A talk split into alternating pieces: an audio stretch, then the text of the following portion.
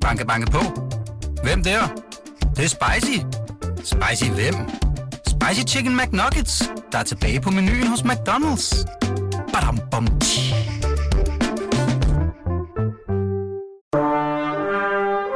Du lytter til Radio 24 Velkommen til Poesibogen med Knud Brix. Kom og vær med barn. Som jeg så dem anden, de var ægle. Fostersvikling. Og om jeg må drukne en måne i et kar, jeg gør det, månen er mit hjerte. Uden skrubler til det sidste. I det jeg doner et skrov triller. Det udefrakommende. En alien og med påfaldende bredt smil. Kildende barn. Min venstre knæhase. Små tænder, jeg smykker mig med. Så fint. Ikke mere pjaltet kjole at forlyste mig i. Fordi en pels er groet frem, hungeren gjorde det. Smerten, ak, vidsheden. Der findes kræ, der kaster sig ind i de film, jeg ser. Farlige fingre, der peger mig ud og er helt hærdet af at røre ved hud. Jeg ages halvt ihjel. Øsle, øsle omsorg. Marit og kiks og jeg ved ikke hvad andet end kryb i min mund. Dem mærker jeg deres små bitte fødder. Spyttet, der er kraftigt og til at drikke. Om lidt er der tis i potten. Bittert. Jeg har ikke noget vigtigt at sige, alt falder til jorden. Strejfer omkring i mørket og bider negle, mens jeg nynner. Som en sindssyg. Mens jeg kan.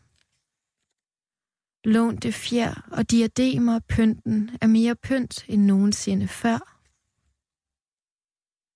At tilse den, der græder og gide det. Omsorg i sinde. Sindssyg. Jeg kendrede mit mæle med beretninger som disse. Den dans var trådt, da de ubudne gæster gav varsler om død. Min valmue, der visnede et suk fra bag gardinet. Jeg ved ikke.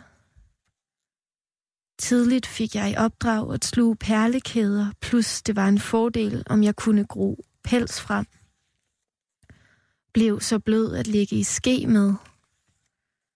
Kærligheden. Meld savnet, fordi, fordi det er til mit eget bedste. Jeg vil ikke findes, men jeg bør findes. Vugget i søvn. Ingen skal krumme hår på mit hoved. Ingen skal det. Noget går op, og det er givetvis en dør. En mave svulmede stræk, mærker og mismod. Lydig, mens det støvregner, fugter som sagt sarte naver, naverne, naverne, neglene. Jeg har ikke hjertet med i det. Det er formålsløst. Månen. Månens spejl er søen, søens spejl findes ikke. Havsens bund har, har, Lille du, ti nu, ti nu. Gør for, for træd om lidt, og jeg mener det. Hisses ned. Nå, nå, så, så, så, så. Talrige skygger skygges frem i lyset og lys. Lad det være. I min vildelse friserede jeg lungedyr at tage sig ud så præsentabelt som muligt. Omstændighederne taget i betragtning, kysen bundet stramt, jeg var opvagt. Jeg var ved at kvæles, og ingen indsede det, og de tænker, hvor hun er ren. Hun er ren, uanset mængden af slim, uanset mængden af slim, jeg regner med at hoste op i løbet af natten, jeg mejer mig ud, er omhyggelig med læbestiften. For meget sminke, ind til latteren har ladt jer kolde, i ubarmhjertige svin, små liderlige soldater for ligegyldigheden, at have gjort sig skyldige i at nære naiv tiltro til hjertets renhed, genskin, i saunaen med sveden og øjnene og angsten, de bristefærdige bryster, og en pige, der ikke vil male et ord. Hvad vi især ikke siger om kærligheden. Den er ond og hed og ubetinget. Det er sagt før. Gentagelserne. Jeg er så træt, jeg rejser mig sjældent fra briksen. Jeg ligger her og hviler og hviler. Men jeg må mene til sindsro, når månen er stødt, som et æble er stødt. Jeg græd pletter for øjnene et flimmer. Jeg husker at have tabt mit håndspejl i krattet. Jeg husker en kyllingskrov på tallerkenen ved vasken. Kvalmen. Min mor. Den fyldige overlæbe, hårde øjne. Hyl. Hyler som grise, der snart skal fodres, grise, der ved det slagtes. Et endeligt, der kommer for dagen, og det så jeg i noir. Jeg mener mit tv. Navlestrengen, halebenet. Ømt. Betalte i tide til antenneforeningen. Og stjernenatten så klar. Jeg husker intet. Drak blot mælken og forlod huset. Man må formode, at jeg havde til hensigt at søge mod havet.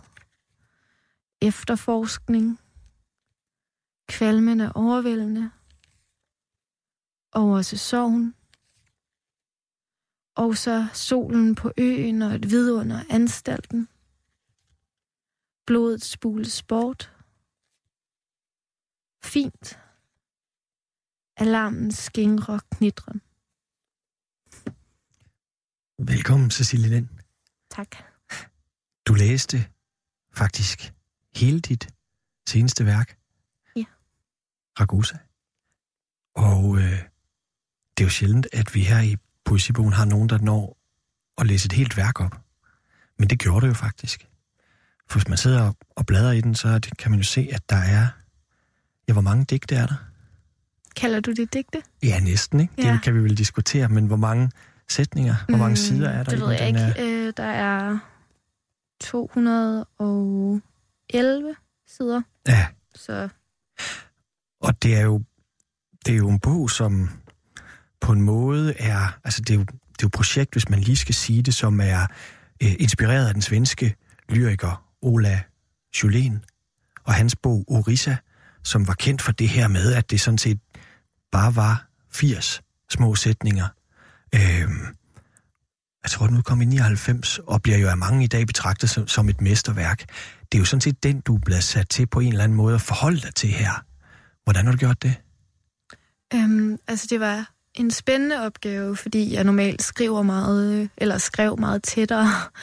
øhm, og så, så jeg kendte ikke værket i forvejen, så det var også en gave at få det præsenteret, fordi øh, at jeg synes, det var øh, en virkelig hård og smuk bog. Øhm, og sådan en, der, der skal læses flere gange, og som, som sidder i en øhm, bagefter, synes jeg. Øh, øh men, men det der øh, i første omgang jo er vildt ved den, er al den luft og pause, der er.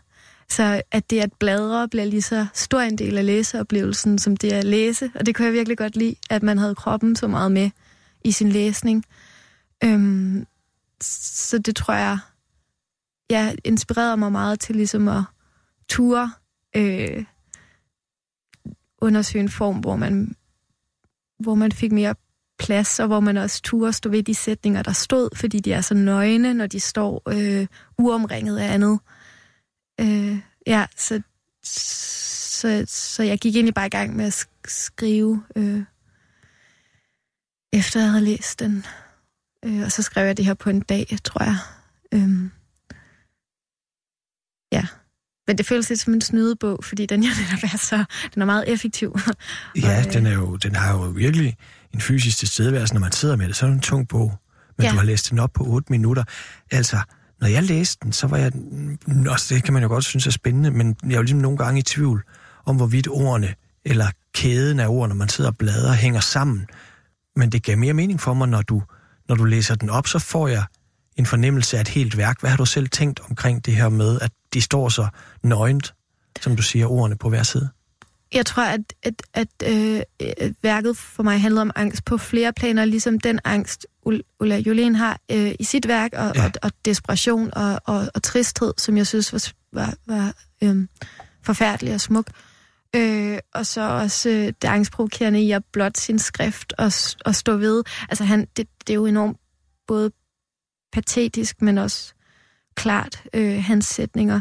Så øh, jeg synes ligesom, Ja, jeg kom til at tænke på det med angst og på det uhyggelige i det, og så ville jeg gerne ligesom, ja, sådan, jeg gad godt skrive en, en gyser øh, historie engang, eller sådan en roman, der er sådan en horror roman. Og så, så tror jeg lidt, at jeg tænkte, jeg kunne ikke, øh, jeg evnede ligesom ikke at få et helt plot stablet på benene, men jeg kunne bruge det her til at være sådan en, jeg har meget tænkt det som en film, eller som sådan en gyserfilm skitse. Øh, så jeg håber ligesom, man kan fylde, fylde ting ud mellem sætningerne. Ja, Øhm, den er jo meget langt fra øh, Ola Jolens Orissa, og så alligevel tæt på. Altså, hvordan havde du det med, øh, hvor tæt den skulle ligge op af? Altså, øh, eller var det alene læsningen, der, der på en eller anden måde skulle sætte dig i gang? Eller hvad har du gjort der tanker om det altså læsningen af... af Orissa? Øhm, Da du, havde, du, havde, du kendte den ikke, du får den i hånden, du læser den nogle gange, du siger, den, den ligesom sidder i dig, og så begynder du selv at skrive. Du skriver det på en dag. Hvad, men hvordan foregår det? Altså, kommer det bare ud på den her måde, eller hvad, hvad gjorde du den dag?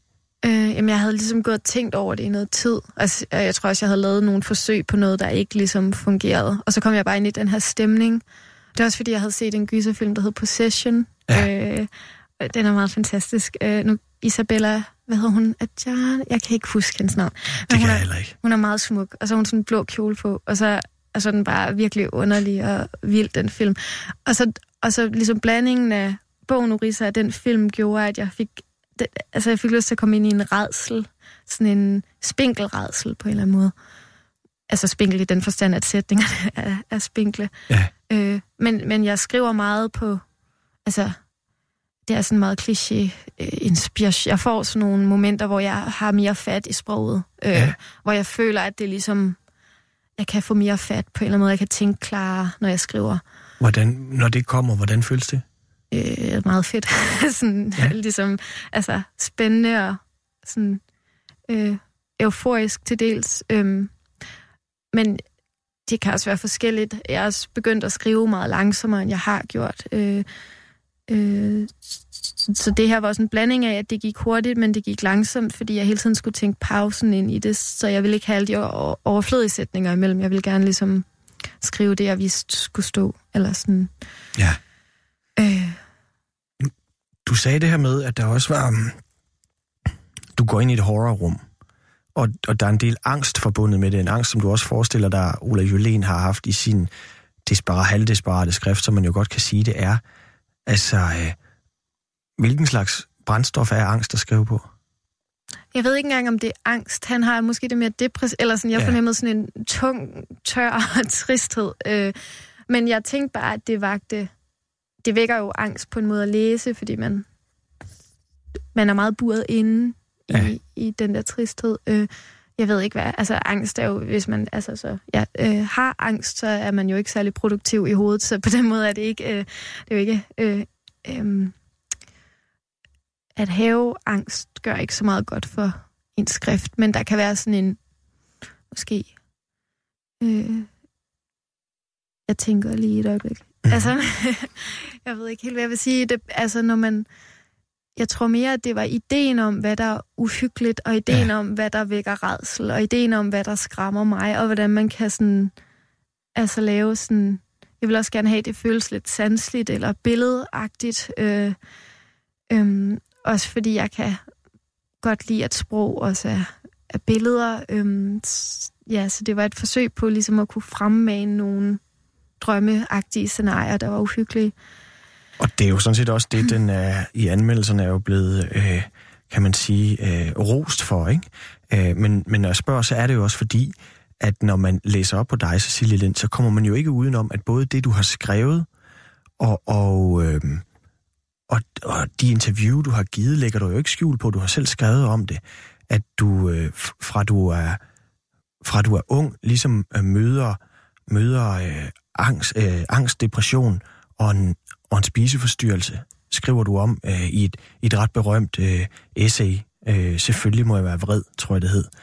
Øhm, men jeg kan godt tænke mig at lige prøve at gå tilbage, inden det ligesom indtræffer, for jeg forstår, det ligesom er, da du er sådan 15-16 år, at det her, øh, kan man sige, sker for dig. Ikke? Øh, du er 28 i dag, du er vokset op i, i Velling, ude i, i Vestjylland, er det vel? Ja. Ja. Hvor, øh, hvad, hvad er det? Det lyder som en meget lille by. Det er det også. hvad sker der i Øh, Velling? Ikke så meget. Der er gymnastik. Øh, og, altså, der er, jamen, der er meget smukt. Ja. Øh, og, og himlen er meget stor. Øh, og så er der mange... Altså, der er meget landmarker, der Ja. bliver... ja. Øhm, jeg er 27 år i hovedet. Ja, ikke undskyld. 28. Det var Ja. jeg kan da bare se, hvor dårlig journalist og researcher, ikke? Mm, Men, men du voksede op ude, ude i Velling. Øhm, hvad kom du, hvad var, hvad er din, hvordan er du blevet introduceret til skrift? Øh, jamen, så jeg er bare, altså... Øh, jeg har læst rigtig meget altid, så, Ja. så jeg ved ikke, hvordan jeg er blevet introduceret andet, end at det ligesom bare har været... Via øh, læsningen? Ja, og så, altså mine forældre var meget, altså de læste altid øh, eventyrhøjt for mig og mine søstre, da Ja. vi var små, så vi havde altid sådan en godnat-historie og godnat-sang. Øh, og det, øh, Som helt fast ritual? Ja, fra jeg var meget lille, kan Ja. jeg huske. Øh, så det tror jeg har været godt. Og så gik jeg på en friskole, hvor man havde morgensang og fortælling og sådan nogle ting. Ja. Men der var jeg ligesom allerede i gang med at... Øh, ja, så jeg tror, jeg startede... Altså, Harry Potter har jo betydet alt for mig. Er det så, rigtigt? Nå, Ja. okay, den Øh, har, okay, den havde jeg ikke lige set komme. Nå, okay. Hvordan blev du introduceret for, for Harry Potter? Jeg tror, altså, det var jo bare på sit højeste hypen omkring det, da jeg var de der 10-11 år. Ja. Øh, jeg tror, at der var fjerde bog lige ved at komme, eller Ja. kom. Øh, og i starten gad jeg ikke læse den, fordi det var en dreng, der var hovedpersonen, og jeg havde, meget, jeg havde været glad for Anne fra Grønnebakken, som Ja. jo var en pige. Jeg ville kun læse ting med piger. Øh, og så prøvede min far ligesom at sige, at han havde hørt nogen synes, den var god. Og så, Ja. så overgav jeg mig til sidst, og så, fordi jeg fik den i julegave. Og så læste jeg den bare sådan på, altså der var det bare sådan det vildeste, den vildeste læseoplevelse nogensinde. Ja, Ja. da jeg var 10, så. Øh, ja, så altså det er meget det der med, at, at, at en bog bare kan være noget, man lever i. Øh, altså sådan slet ikke noget med, at, at fat, at der var nogen, der havde skrevet den, eller noget, jeg var bare sådan helt jeg opslugt af. Du lytter til Poesibogen på Radio 24 med Knud Brix. Hans gæst er digteren Cecilie Lind.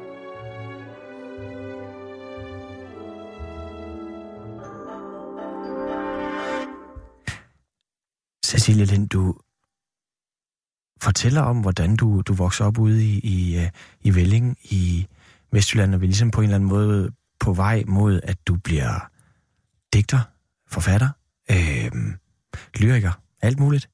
Og øh, du, øh, du siger, at du lever jo ligesom meget i den der boble, hvor du, hvor du læser meget.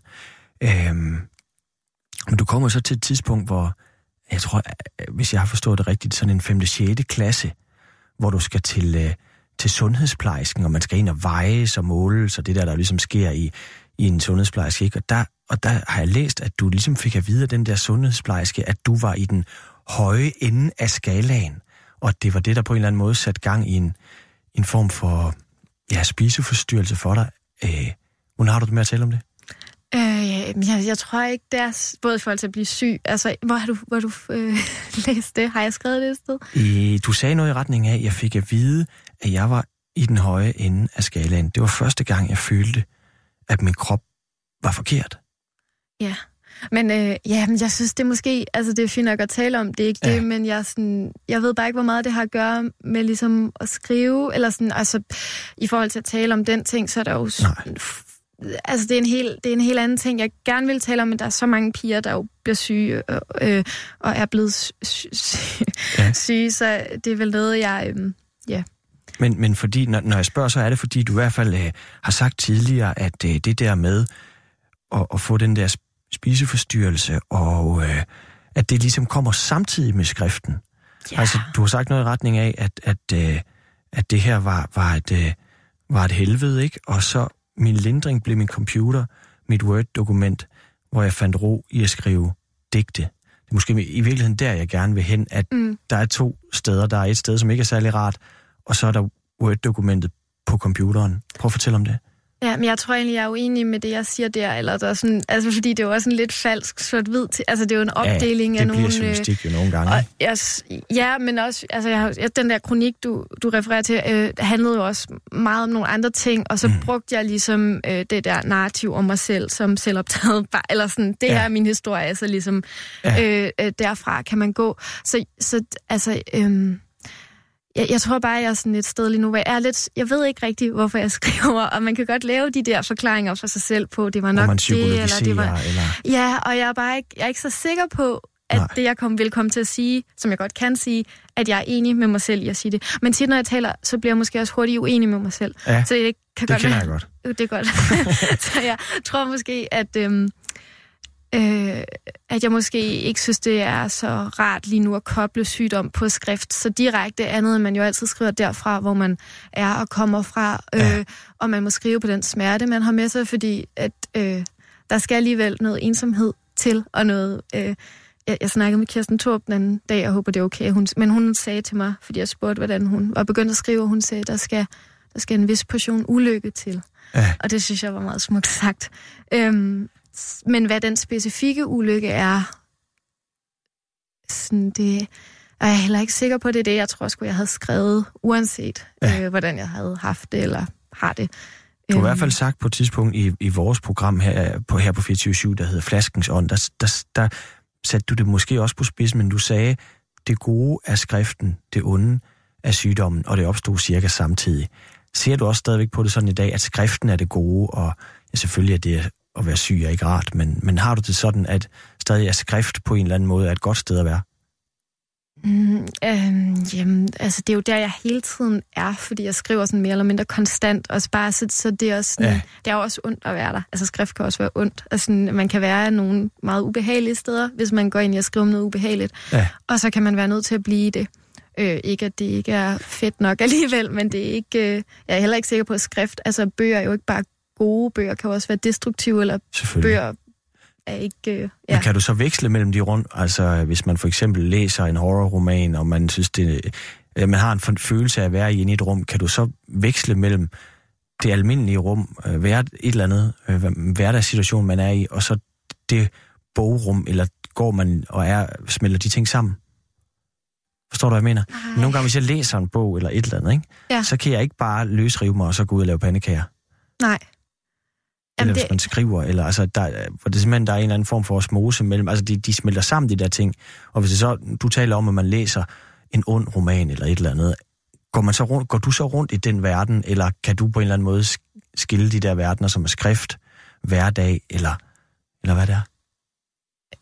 Øhm, altså, hvis man læser en bog, der påvirker, ja, så er man jo påvirket af stemningen og sådan. Øh, Ja.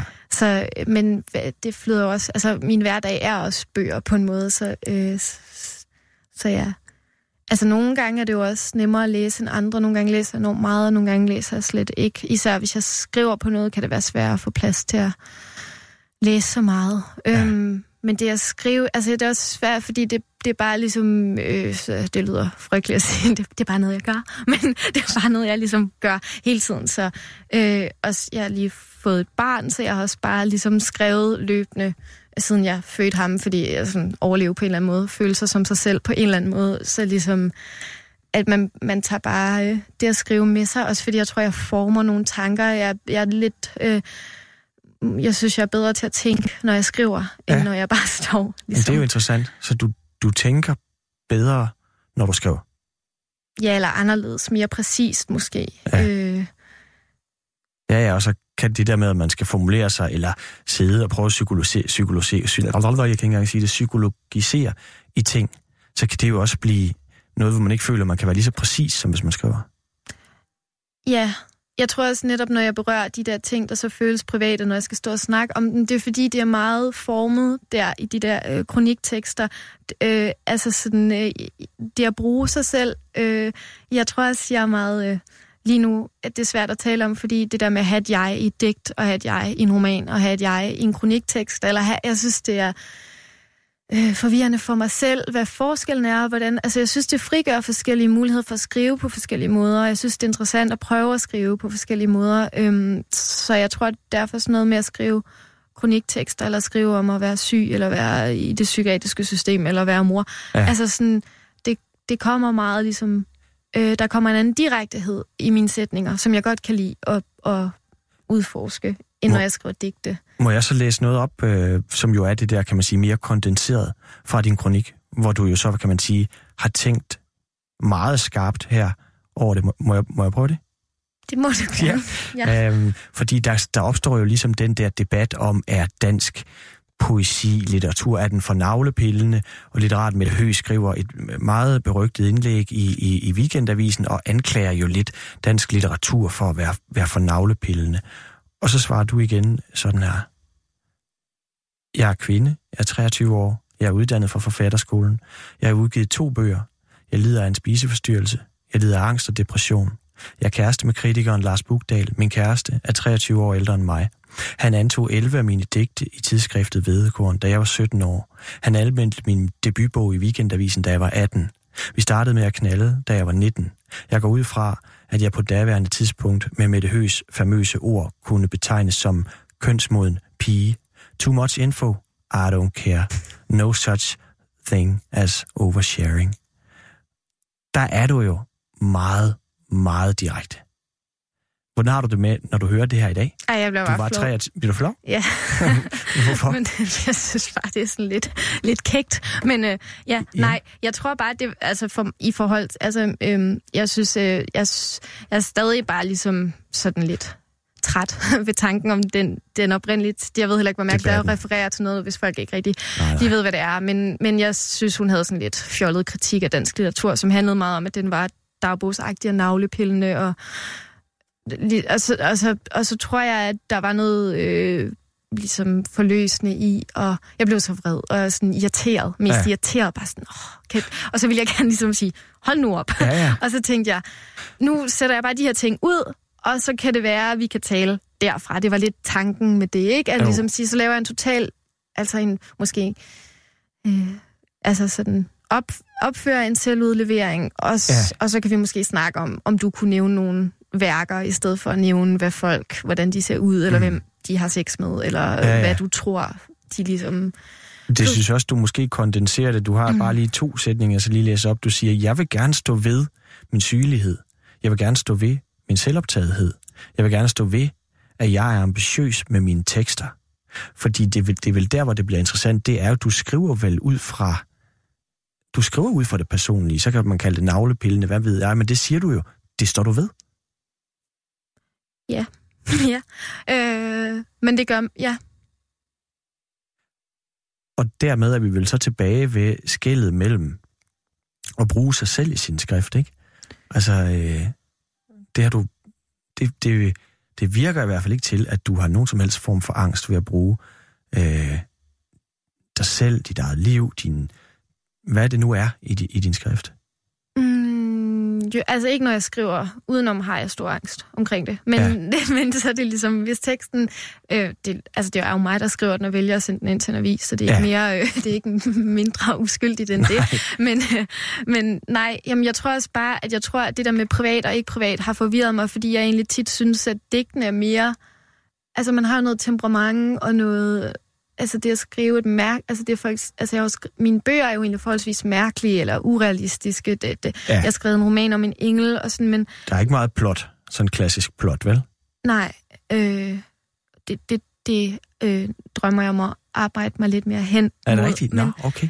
ja, Det, det overrasker mig egentlig. Fordi dine ting er så et eller andet sted fjernt fra, det, fra plottet. Ja, altså måske ikke et sådan klassisk plot, men at have en eller anden overordnet form, man ligesom kan bevæge sig. Så kan Ja. man nemlig bevæge sig mere frit ind i... Altså jeg synes også, nu jeg har skrevet mere poesi, at prosa er helt vildt sjovt lige nu. Eller sådan det der, Ja. jeg kunne finde på ting og øh, bare have meget mere plads til sætningerne og sådan plads til alle mulige beskrivelser. Sådan, jeg tror, når du spørger tilbage til, hvordan jeg startede med at skrive, altså jeg tror også meget tidligere, jeg havde sådan en idé om, at jeg gerne ville... Øh, jeg havde sådan mange jeg havde altid sådan mange fantasiforestillinger, jeg brugte lang tid på at tænke mig frem til, en, altså sådan verdener, og, ligesom, og jeg havde sådan behov for ligesom at øhm, lave et resumé af dem, så, så jeg ikke glemte dem. Ja. Så, så jeg startede egentlig med at skrive sådan nogle meget små digte, fordi jeg evnede ligesom ikke at berette hele forestillingen, men så kunne jeg lave sådan nogle oprids af dem på en eller anden Ja. måde. Var min, så, så der har jeg egentlig altid haft en idé om, at jeg kunne udvide digtene til på et tidspunkt at blive store universer, og jeg bevæger mig ligesom Ja, så Okay, altså... det er sjovt, fordi der er jo mange, der, der, der altså, siger, at det er nemmere at skrive en hel masse. Det svære er at kondensere det ned til noget, der giver mening i form af digt og lyrik. Du, du drømmer lidt om det modsatte. Du drømmer om at kunne... Du kan det kondenseret, men du drømmer lidt om at, at, at, at få det til at, at kunne skrive øh, med... Ja, fylde mere i virkeligheden. Ja, eller sådan have et rum, hvor man bare kan udvide. Altså nu, jeg har aldrig Ja. ja. skrevet så kondenseret, fordi mine tekster har altid været meget altså, tætte. Ja. Og sådan, øh, måske for tætte. Øh, så altså, hvis vi taler om Hvorfor kronikken... synes du, de har været for tætte? Nej, men det er bare sådan en forfærd. det, fordi at jeg har så meget onkelagtig måde at skrive på, eller havde, hvor jeg laver mange ordspil.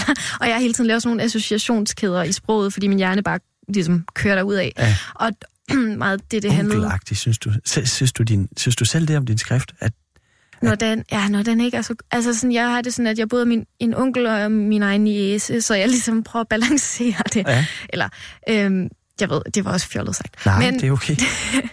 Det men der, jeg, jeg tror, på skolen, der havde jeg nogle meget sådan... Jeg havde meget sådan... Sproget kom bare ligesom ud meget voldsomt. Og øh, der talte vi meget om, hvordan man ligesom kunne... Om, altså, vi gennemgik det ligesom hvad mener du med den her sætning? Hvad Ja. ja. mener du med? Og det var egentlig, jeg synes, det var irriterende dengang, men jeg synes, det er rigtig fedt nu, fordi jeg bruger, jeg synes, jeg, øh, jeg kan bedre forstå, hvad der blev sagt nu. Og når du Øhm, taler om skolen, er det selvfølgelig Forfatterskolen, forfatterskolen ja. ikke? Jeg kunne godt tænke mig at spørge dig om, fordi øh, du har jo taget noget med til os. Øh, Ja. Og det er jo en klassiker, ved jeg. Øh, måske en af de største øh, klassikere. Øh, men, men du fortalte det der med, at din far læste eventyr for dig. Og, øh, Og mor. og mor. Ja. Og, og der var sang og eventyr. Hvad er det, du har, hvad er det, du har taget med? Øh, jamen, jeg har taget prinsessen på ærten med. Ja. Øh, som er et af mine yndlingseventyr. og så synes jeg, øh, apropos det med universer, jeg huskede, at det var sådan et vildt langt eventyr på sådan Ja. ja. 10 sider, fordi jeg, jeg bare sådan, og så da jeg læste, så er det sådan, det er en side, og der står næsten ingenting. Men det, der står, det er bare sådan, ja, skal jeg læse det Ja, det synes jeg. Det er længe siden, jeg har hørt den. Ja, nu skal jeg lige prøve. Øhm, der var engang en prins. Han ville have sig en prinsesse, men det skulle være en rigtig prinsesse. Så rejste han hele verden rundt for at finde sådan en, men alle vegne var der noget i vejen. Prinsesser var der nok af, men om det var rigtige prinsesser, kunne han ikke ganske komme efter. Altid var der noget, som ikke var så rigtigt. Så kom han derhjem igen og var så bedrøvet, for han ville så gerne have en virkelig prinsesse. En aften blev det da et frygteligt vejr. Det lynede og tordnede, regnen skyllede ned. Det var ganske forskrækkeligt. Så bankede det på byens port, og den gamle konge gik hen at lukke op. Det var en prinsesse, som stod udenfor. Men Gud, hvor hun så ud af regnen og det onde vejr. Vandet løb ned af hendes hår og hendes klæder, og det løb ind af næsen på skoen og ud af hælen. Og så sagde hun, at hun var en virkelig prinsesse. Ja, det skal vi nok få at vide, tænkte den gamle dronning. Men hun sagde ikke noget, gik ind i sovekammeret, tog alle sengeklæderne af og lagde en ært på bunden af sengen. Derpå tog hun 20 madrasser, lagde dem oven på ærten, og så endnu 20 æderdunstyner oven på madrasserne. Der skulle nu prinsessen ligge om natten. Om morgenen spurgte de hende, hvorledes hun havde sovet. Åh, forskrækkeligt slet, sagde prinsessen. Jeg har næsten ikke lukket mine øjne den hele nat. Gud ved, hvad der har været i sengen. Jeg har ligget på noget hårdt, så jeg er ganske brun og blå over hele min krop. det er ganske forskrækkeligt, så kunne de se, at det var en rigtig prinsesse, da hun gennem de 20 madrasser og de 20 æderdunsdyner havde mærket ærten. Så ømskinnet kunne der ingen være uden en virkelig prinsesse. Prinsen tog hende da til kone, for nu vidste han, at han havde en rigtig prinsesse. Og ærten kom på kunstkammeret, hvor den endnu er at se, der som ingen har taget den. Se, det var en rigtig historie. Du lytter til Poesibogen på Radio 24 med Knud Brix. Hans gæst er digteren Cecilie Lind.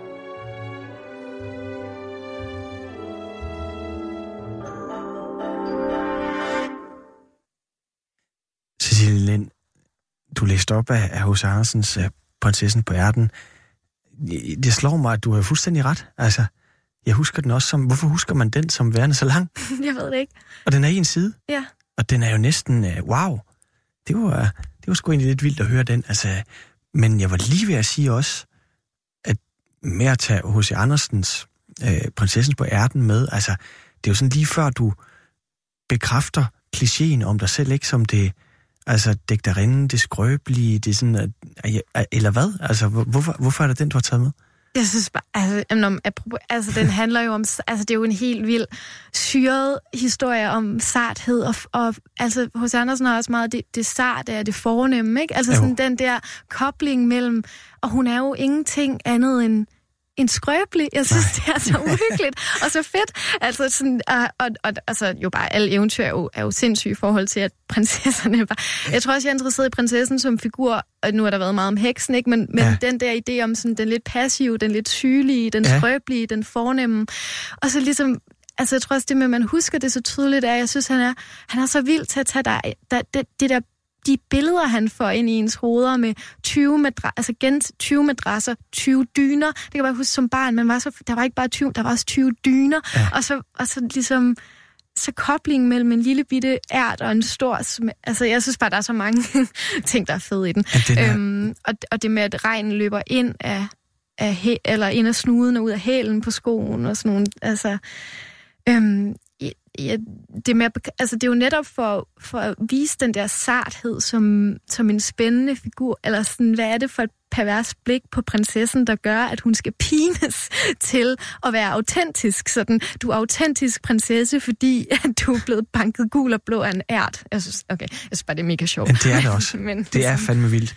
Øhm, man forestiller sig ikke nødvendigvis, at de får et lykkeligt ægteskab. Nej, men det gør de. Altså, det stopper jo. Altså, det kan de jo aldrig få. Nej altså fyrtøjet er også sindssygt. Der, der, der bortfører han hende jo også. Men altså, måske også fordi man tænker på ham som eventyrforfatter og sådan noget, ikke? men han har jo digt, han er jo altså, han er vores største han... digter, ikke? Ja. Han har jo digterens følsomhed, og, øhm, men, men øhm, øh, uden at det skal lyde igen overpsykologiserende, men kan du, kan, du, kan du se noget af dig selv i den der øh, sarte prinsessefigur, som så dog også har en anden side, ikke? altså den overskrift? Jeg tror måske mere, det var for at drille dig. Altså det der med, at man har en ært under madrassen, og så kan man finde den rigtige smerte. Ja. Og så er det ligesom, se, det var en rigtig historie. jeg synes, ej, men det er, ikke, det er også, du, du har jo ret, altså det er jo, det var også fjollet mig at sige det, fordi det er jo rigtigt. Jeg synes, jeg er interesseret i at skrive fra et sted, ja. der måske er smertefuldt og gør ondt. Og, sådan, og der, er også, der er jo både, det er der jo i alle mennesker, sarthed og styrke. Ja. Øh, så man kan jo bruge begge dele, og så så tror jeg også for mig, at der er en befrielse i at gå fra at skrive mere kryptisk til at skrive mere direkte, ja. fordi det også gør noget fedt i skriften, at man, når man først har, hvis man også lægger alt på bordet, hvilket hvad alt så end er, ja. for det er jo aldrig alt, vel, men ideen om, at man øh, bekender, så det giver også bare mere frihed til ligesom at kunne, kunne skrive mere, og, og man er jo nødt til at skrive det, der skal skrives. Så på en måde er det også at skrive sig i, frem til noget mod, altså fordi jeg, jeg kan heller ikke tage alvorligt, at det, der ligger en til en tættere op af mig selv, er mere, altså, hvad hedder sådan noget, at det er mere selvudleverende, end, altså, det, selvom jeg godt, jo, det forstår jeg godt, det Jeg er lige inde i en diskussion med mig selv om det. Det er helt okay. Men, jeg tror faktisk godt, jeg forstår, hvor du vil hen af. Ja. Øhm, ja. Jeg har lige skrevet en bog om at være mor. Ja. Så det er sådan meget, det er måske også derfor, jeg er meget øhm, forvirret over at tale om det. Ja. fordi jeg, jeg tror ikke på ideen om autofiktion. Fordi man skriver jo, altså alle skriver jo altid fra, altså det gør hos Andersen jo også hele tiden. Ja. Altså det er eventyr, ikke også? Men det er jo hele tiden. Men, men hvordan, så, så lad os prøve at tage, fordi øh, du har det jo dobbelt med det der med, er det, er, det, er det for to år siden, du blev mor til en søn? Nej, han bliver 16 måneder lige om lidt. Okay, Så Samuel. Ja. Og, og øh, jeg ved, at det på mange måder, at du ligesom var nervøs over det der, kan man finde ud af, med, og, og kan man finde ud af at elske sit barn, hvad kan man finde ud af at, at være mor, men, men prøv at fortælle, hvordan har det været? at være mor, Ja, at blive, at blive mor. komplekst. nej, altså, Komplekst. øh, nej, meget, altså jeg er sindssygt, jeg har aldrig været så glad, som jeg er nu, men, men det er jo en vild oplevelse. Ja. Øh, og det er også derfor, man får et eller andet, når man skriver, tror jeg, øh, behov for at dokumentere den oplevelse. Øhm, og måske, altså jeg kan også se, der er, en, øh, der er meget tendens lige nu til, at der er meget øh, moderskab, der bliver talt om, og meget mørk moderskab, og det tror jeg bare er rigtig fedt, fordi det, at man har været kapslet ind i, i det der, øh, at det har været svært at tale om de mere komplekse sider af at være gravid og blive Ja. mor. Øh, men nu føler jeg, at der er mange, der gør det. Øh, for mig var det jo bare det, der, altså det, er det, der sker med min krop, og det er det, jeg så øh, havde behov for at skrive om. Ja, Men også for... Øhm, ja, du spurgte, hvordan det var. Jamen, det, jeg, jeg, jeg synes, det er virkelig dejligt, men det er jo også... Øhm, det er noget, jeg havde gerne ville skrive om på en måde, som var mørk og ond. Lidt eller det her gyser noget. Altså trække alle de, de øh, ikke grimme ting, men sådan hårde, mørke ting frem. Mm. Øhm, det er med i den bog, du skriver på, eller har skrevet. Ja, yeah, det kan man godt sige. Ja. Det er også, jeg tænker også lige, at jeg bliver nødt til at kunne tale om det, fordi at det nok er lidt en invitation. Men jeg synes bare ikke, det der med, om det er autofiktion, eller det er det jo virkelig ikke, fordi det er jo formet skrift, mm. og det er jo sådan, men, men det er klart, at det vil i forhold til en engleroman lægge sig mere op af det, jeg, jeg står og taler med Ja. ja. her. Og du, øh, du har også skrevet en, en kronik i Information om det der med at være, være nybagt mor, hvor, hvor, hvor øh, du siger, min ambition må være, elske som jeg elsker, give barnet mad og vand, hold ham ren, holde ham, synge for ham, lege, lege, lege, lad ham være sig selv, rum hans kærlighed, rum hans vrede, respektere ham. Øhm, og, så, og så siger du det her med, at øh, før jeg fik mit barn, forstod jeg ikke at holde af børn. Jeg forstod ikke et spædbars, spædbarns hånd, der åbner og lukker sig som en lille blomst. At en treårig smil, at den, det er, ikke er sentimentalt sentimentalt, men afsindigt sønderrivende smukt. Jeg kløjs lidt i det, men det er jo interessant det der med, altså, hvordan det på en eller anden måde er noget andet at, at blive forældre, end det man tror det er. Ja, jeg ved, jeg tror egentlig ikke, jeg havde sådan en idé om, hvad jeg ville tro. Jeg var egentlig forberedt på det værste. Ja. Øhm, og så, jeg synes især det første halve år var rigtig godt, fordi også det der med at amme var en vild ting. Ja. Bare, altså, øh, en sy- altså, man føler sig meget stærkt knyttet til den der krop. Ja. Ja. Det er jo, øhm, jeg synes stadig, det er en meget chokerende oplevelse, som jeg ikke helt, altså sådan, selve fødslen også er virkelig, det er virkelig mærkeligt at have født et menneske. Det, det er jo sindssygt banalt at stå og sige, for det har Ja, ret mange mennesker. Men sådan, jeg var sådan, okay, det, det er bare mærkeligt øh, på en god måde. Og det giver også en, en styrkefølelse. Samtidig med, at det er jo sindssygt hårdt, fordi man har ansvaret for et lille menneske, der er så hjælpeløst og ligesom afhængig af, at man kan finde ud af at være der og være stabil og tryg og ja, Du elske sagde, det. du sagde, de første seks måneder, hvor du ammede, var rigtig gode, og du, du skriver faktisk også i kronikken der, at da du så ikke ammer ham længere, så skriver du, jeg ammer ham ikke længere, og det er en alt for voldsom afstand, der opstår. Mælken, som forbandt os. Altså, øh, er det så, altså, er det, er det blevet sværere, fordi at I ikke er helt lige så øh, tætte, som man er ved fødslen, eller hvad? Nej, jeg tror bare, det er det med, at, ens, at der i så lang tid føles det som om, at, at man har den samme krop på en eller anden måde. Ja. Øhm, og når han begynder at blive sig selv, mere end han bliver min krop, så kommer der jo en anden slags afstand, hvor man skal øhm, øh, ja, lige øhm, respektere ham på en anden måde, eller man giver slip på ham med kroppen. Mm. Altså jeg tænker, nu, jeg tænker, du har øh, folk, der har børn ved det, men Ja. jeg synes, det er... Jeg har to unger, og jeg forstod slet ingenting. Nej, da, da børnene var inde i min, min kuns mave. Forstod, eller, det, det forstod slet ingenting af. Det blev jo virkeligheden først virkelig efter ni måneder, når man bliver far. Ikke? mm, Altså, det jo ikke min mave, der ændrer sig, eller mine hormoner, der går amok. Men jeg synes, det er interessant, at der har du jo omsat det til det essayistiske sprog, ikke? Hvad, hvad der sker med dig. Men hvordan, hva- hvad er det for en type bog, du skriver om at, være mor? Altså, det er et digt. Det er et digt. Ja, men sådan, ja, med, med klare sætninger på en eller anden måde. Øh, Ja. øhm, Så det er ikke der, plottet ligger. Den drømmen altså, om plottet. Det er ikke... Jamen, der er en kronologi, vil jeg sige. Okay. Det er ligesom i nærheden. Jeg har ligesom fødsel, øh, Ja. ja. altså årstid, øh, vinter, forår, sommer, efterår, ligesom plottet. Okay. Øh, men nej, jeg altså, sk- altså, skriver på nogle andre prosa-ting, hvor jeg ligesom drømmer om at kunne få det overblik. Jeg tror også, det er det, jeg synes er fedt ved H.C. Andersen, fordi mm. han er så sindssygt god. Altså, hver eneste sætning er så smuk. Og jeg, men samtidig så har han det her helt, altså, det her helt stramme koncept for, for sproget, som han kan holde det i, som, som sådan, eller sådan, ja. Men det er måske mere på vej derhen af plottet øh, fødsel, moderskab. okay. jeg ved ikke. det glæder jeg mig til at læse, når det kommer. Øhm, jeg synes også, at vi lige skal nå, og øh, at vi bør vinde, at du jo på en eller anden måde... Altså, der, vi har jo haft mange igennem, der siger, at forfatterskolen har været øh, det værste, de har oplevet, eller et eller andet. Men jeg ved for dig, at da du ligesom... Øh, du kommer på gymnasiet i Ringkøbing, at der er nogle lærere, der ligesom er, viser dig skriften, nogle dansk lærer, ikke? Øh, og du så, du debuterer jo faktisk øh, før du kommer på forfatterskolen. Men prøv lige at fortælle om, altså, hvad, hvad, hvad vidste du om, hvad der fandtes af forskellige... Øh, er du, din første digte er vel i Hvedekorn, ikke? Øh, prøv, prøv at fortælle om det. Øhm, på, ja, altså på det tidspunkt vidste jeg ikke så meget, men øh, jeg havde ikke tænkt, at man kunne altså skrive meget, men ligesom, jeg tror, ideen om at blive forfatter var ret fjern. Øh, Hvorfor? jamen, det var...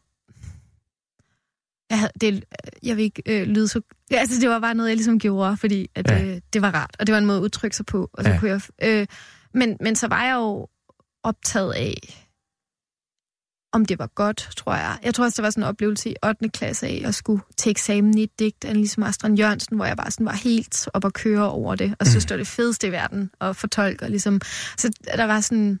Fordi ellers havde jeg ikke rigtig læst digte. Jeg læste mest øh, ja, romaner. Øh, og så tror jeg, jeg så øh, sådan en der, øh, modebladet cover, var der sådan en annonce for Hvedekorn, Ja. hvor der stod her ung, og så tænkte jeg, nå, jeg sender noget ind. Øhm, ja, altså det, det er øh, ja. Ja. Så fik jeg først afslag, og så fik jeg optaget mere en omgang, der var jeg er lige blevet 17, da de så kom i. Ja. Øh, ja. Og hvad med det der med at debutere? Det gør du jo så lidt nærmest inden du kommer på forfatterskolen. Lige om lidt vil du læse op af din, din øh, debut. Prøv at fortælle om tilblivelsen af den bog. Jeg har glemt den bog. Jeg har den ikke med. Er det rigtigt? ja, Nå, okay. Jamen, det det, er jeg ked af. det gør ikke noget. Men hvad, den hed vel øh, Ulven ud min eyeliner? Ja. Ja. Hvorfor, hvordan kan det være, at du, var lige ved at sige, debuterede før du kom på forfatterskolen? Det plejer jo at være sådan, at folk er på forfatterskolen, måske debuterer de undervejs, eller også så bagefter. Men, men du debuterer, inden du kom på forfatterskolen? Ja, sådan halvt. Øhm, jeg tror også, det er lidt forskelligt, hvad folk gør, men det var egentlig ikke så... Øh, altså, jeg tænkte det ikke som en debutbog. Det var fordi, at jeg debuterede i Vedekon sammen med, øh, med en digter, der hedder Rolf Spare Ja. Johansson, og som... Øh, vi var ligesom side om side der, han skrev til mig, han, havde, han var lige, hvad han, seks år ældre end mig. Ja.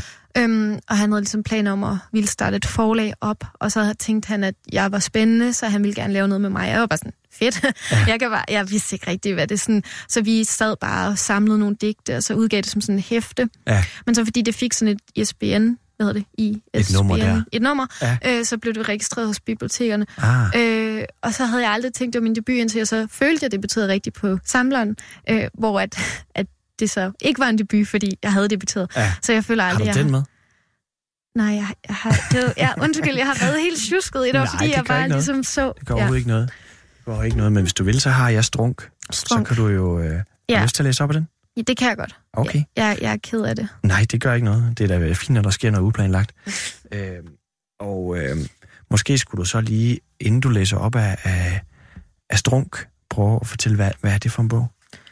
Øhm, jamen, det er sådan en... Altså, det er sådan et, et langdigt... Øh, Udkommet som, på Gladiator? Ja, øh, som er sådan meget fragmenteret, kan man sige.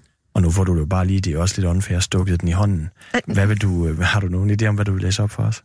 Nej, men jeg kan bare jeg kan slå op et tilfældigt sted, og så... Øh, Det er altid godt. Tilfældets musik. Og Ja. så vil jeg bare sige uh, tusind tak, fordi du kom, Cecilie. Selv tak. Blomster, de gror og giver mig omsorg. Når de blomstrer, vil jeg juble og huge for, at det kan ske, at jeg ser gennem en avis klippet til formål, at spion er ikke fremmed for mig, for jeg er en, der kigger helt vildt meget på helt vildt meget, og det er et syn for nogen at jagtage mig true månen. Jeg tror den med smil, og jeg siger, måne, du er min usle ven, men jeg ved dig alt godt i verden, og jeg forventer, at du, måne, vil lette dit månede sind, så jeg kan få lidt at vide om din udsigt. Jeg ved, at du holder dig for fint til. Nødvendigvis at indvige mig i dit forhold til spor i støv, og jeg blæser på, hvad du har af pænt og nøjsomt etableret skin, men se nu at få det på det rene, at jeg skræmmer liv ud af folk, der rækker ud og siger, søde pige, du er en sød pige, men jeg nænder nok lige at sige dem tilbage, at nej, jeg er en ond personage, og jeg publicerer så sart som muligt et ark af en art, der bekendtgør mit problem med besat af nips.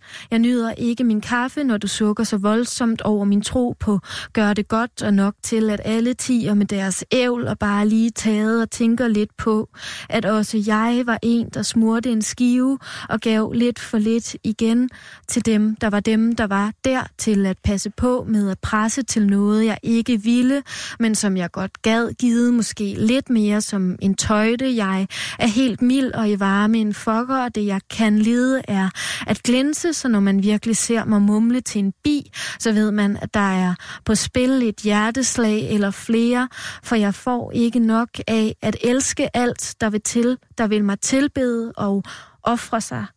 Helt henrygte. Jeg elsker nektar, og nu er det slutty slutty shoes, og det er det, og det er det, der er det flygtigste, at jeg hjalp lidt til.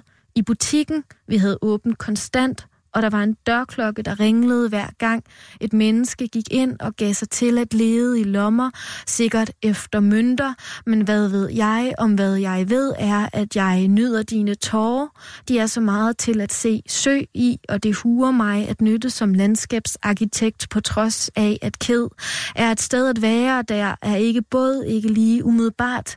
Det kommer nok på tale på et tidspunkt at få smækket et par brædder sammen, sådan noget, der kan gå an, men indtil det sker, vil jeg slet ikke påstå, at jeg er en, man bør komme til med sin sædvane og sit bidre, kælede, og der var en barmhjertig sjæl, der gav sig den opgave at æge mig, så jeg kunne blive en lidt rankere, og jeg kunne blive lidt længere oppe i røven på mig selv, skjulte jeg intet, som ellers andre smuglere gør, ør med deres signal til action, og beklemt ved situation, at være nødt til at sige fra, når nogen ville mig spå en fremtid, om jeg må bede så pænt som muligt, mejer jeg mig ud og går på rov, især efter natten falder på, især efter skygger, der skygger andre skygger. Det er lykken, jeg glæder så meget ved det, man kaster af sig af mørke. Jeg forsejler et skrin og beslutter, at i det bevares mit dystre, og i det er der håb, at jeg senere nu vil finde frem til lidt yay i kutten, og det kalder på fejring, at jeg er kommet ind på emner, der ellers er lidt vanskelige at få taget hul på. Og det kræver fejringen, at du tog hul på mig med dig, er alt egentlig okay nok til, at jeg vil ånde lidt luft ind og ud med dem, som ikke stopper op, og sanser at blade guldner og pindsvin er søde, og fail me, hvis jeg misser min chance for at skyde dåse ned fra mur, fordi på den mis, og den slapper af, om jager et miau mod månen. Ja, ja, vi kender den sang. Forstummet starlet letter på hat og håber på besat af bæst. Mens alle andre er gået på ferie, står en mand tilbage på broen. Jeg har Grundtvig tatoveret på min ryg, og det har jeg, fordi at noget af det, han stod for, var at samle to modpoler. Han forsøgte at sige til sort og hvid, at I skal mødes. Og det, man opdager, når sort og hvid mødes, det er, at det bliver ikke gråt. Det bliver farverigt. Hver formiddag søsætter Jeppe Sø et nyt debatemne, han vil diskutere med dig. Jeg tror, man skal ringe til mig primært, fordi jeg lytter. Vi har glemt, at en samtale er netop en samtale, vi skal tale sammen. Få din daglige søforklaring med Jeppe Sø. Søforklaringer er min forklaring på, hvordan samfundet kunne se ud. Hver dag kl. 10. En debat handler om, at man vil vinde. En samtale handler om, at vi godt kan gå hver for sig igen og være lige så uenige, men vi er blevet en lille smule klogere, om ikke andet på hinanden. Her på Radio 24 7. Jeg tror på samtale. Søforklaringer er en del af Radio 24-7's ambitiøse sommersendeplan 2019 og kan også hentes som podcast. Du lytter til Radio 24 /7.